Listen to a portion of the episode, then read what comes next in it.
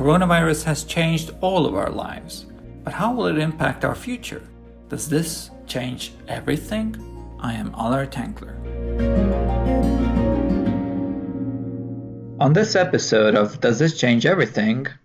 How will the coronavirus change development finance? Now, in the first episode of this podcast series, we, sh- we spoke with uh, Shiva Dustdar about pandemic preparedness.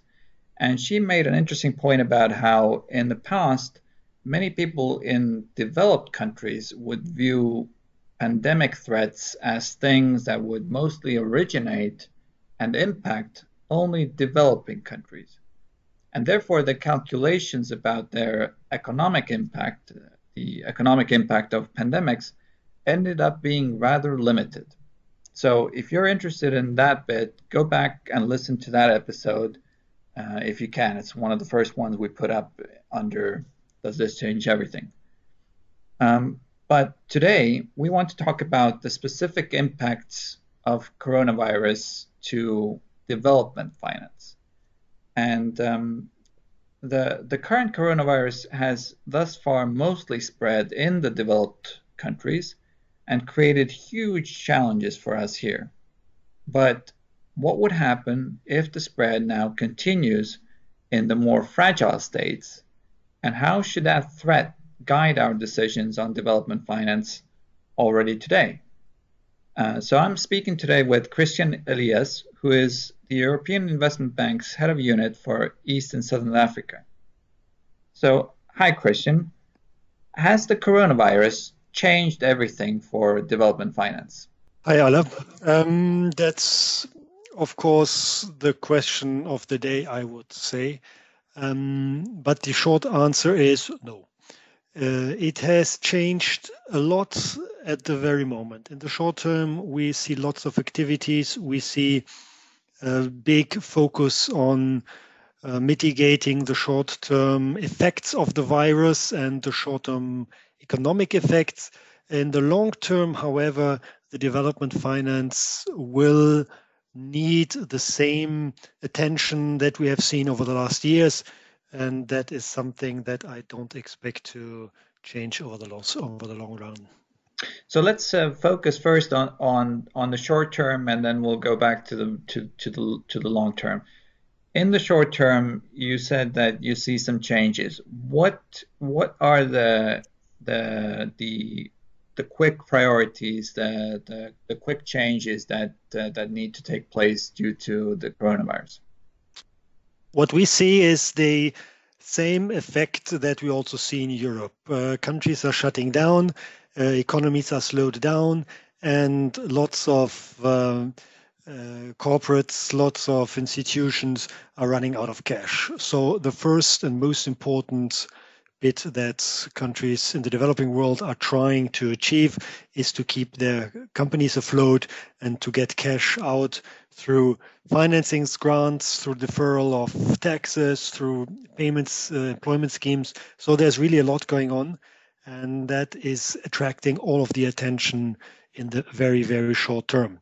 The contribution from development finance institution like ours, but also the World Bank, is therefore very much on trying to help the economies with cash, be it through accelerated disbursements, be it through refocusing uh, pr- projects that were already out there, or simply front loading wherever we can in order to get the uh, uh, liquidity into the system.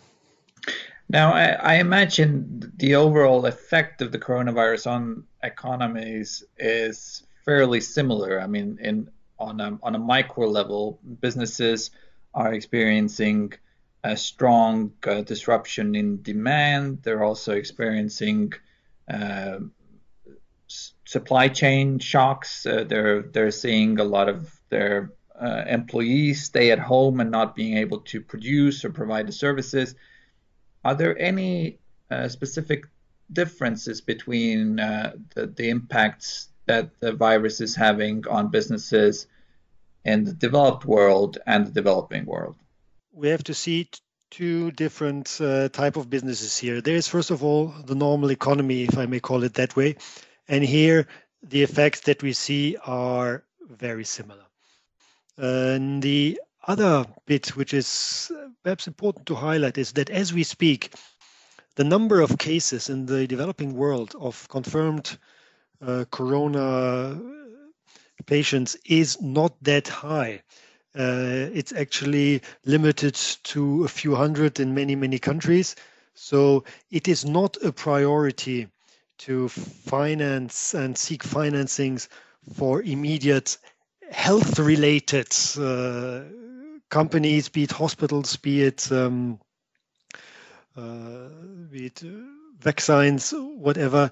It is more a question of getting it done in the long run and getting the economy afloat as the focus will then be on the resilience, on economic resilience, on health resilience, and less on immediate responses. If I would have to point out one difference between Europe, for example, or the developed developed world as a whole to the development world, then it is maybe this one. So you spoke about how it's important to respond to um, the needs of the businesses in in this situation.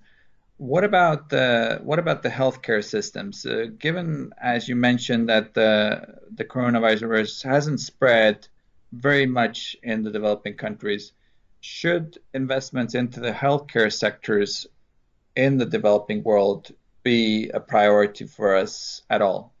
It is certainly a priority, and it is a huge priority, and this is getting even more a priority than it was before. Health systems in the developing world, they are undeveloped at all levels. And this starts with testing facilities. So, of course, uh, one of the reasons why there may be not so many cases is simply that people are not tested in a way that they are tested in Europe. So, the support from development finance institutions like ours uh, starts with getting the right diagnostic systems in place. And here the EIB is doing a lot. We are working on a program together with the Bill and Melinda Gates Foundation under the external investment plan of the European Commission that aims at improving diagnostic services, laboratory services uh, through public private partnerships in the developing world. We have uh, due to the crisis now accelerated the rollout of this program because if people don't get tested, they don't get treated. So investing and supporting the diagnostic system of the health system of a country is very important and it's a priority also of the EIB. We also observe that health in Africa is really a luxury good. Only the wealthy part of the population has access to treatment, medical treatment as we know it here in Europe. And the poor part of the population is very much left out. One of the challenges is to make sure that also the poor part of the population gets the access to medical treatments and medical services they deserve. And the EIB, in its response in the current crisis, but also in the long run, is very much focusing on making sure that health for all health access to health and treatment for all is one of the priorities that will be addressed in the countries. Are there any other areas beyond uh, beyond testing and diagnostics that we're paying specific attention to? Sure. Uh, the magic word here is to get the closed loop right. The closed loop includes the cycle from testing to treatment and then follow up with the patients uh, once they are hopefully and safely treated. The EIB is financing that at all levels, and at all levels, big and huge investments are needed in the developing world. One thing that is important in development finance is that you never go alone. You team up with partners at all levels, and the EIB is teaming up with other financial institutions, be it the World Bank, be it KfW, be it the Agence Française de Développement. And in the current crisis, we work very much also with UN agencies. And amongst the UN agencies, there's of course WHO, which is one of the partners. The EIB is signing an MOU with WHO that addresses a lot of various uh, topics in the developing world, but it includes also how can we best provide together an answer to the current crisis. And we are very much looking forward to implementing this collaboration and to working on the ground with their technical expertise and our finance expertise in order to deliver a response to the urgent and most burning problems that these countries are currently facing.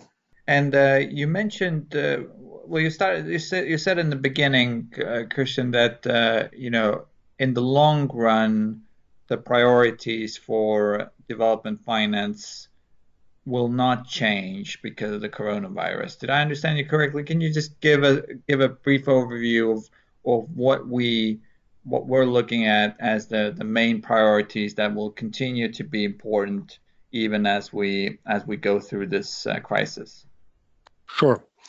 I don't expect the developing finance to change in the long run because the needs, the fundamental needs, the underlying needs that bring us all there to provide the development finance, they will not change.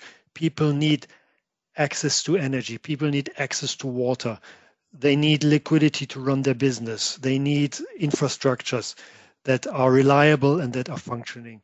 And the traditional contribution from development finance institutions like EIB is to make sure that there's enough funding, be it for the roads, be it for the energy, which we are now very much supporting in the renewable sector, be it for the right access to water, to clean water, and now more and more also digitalization.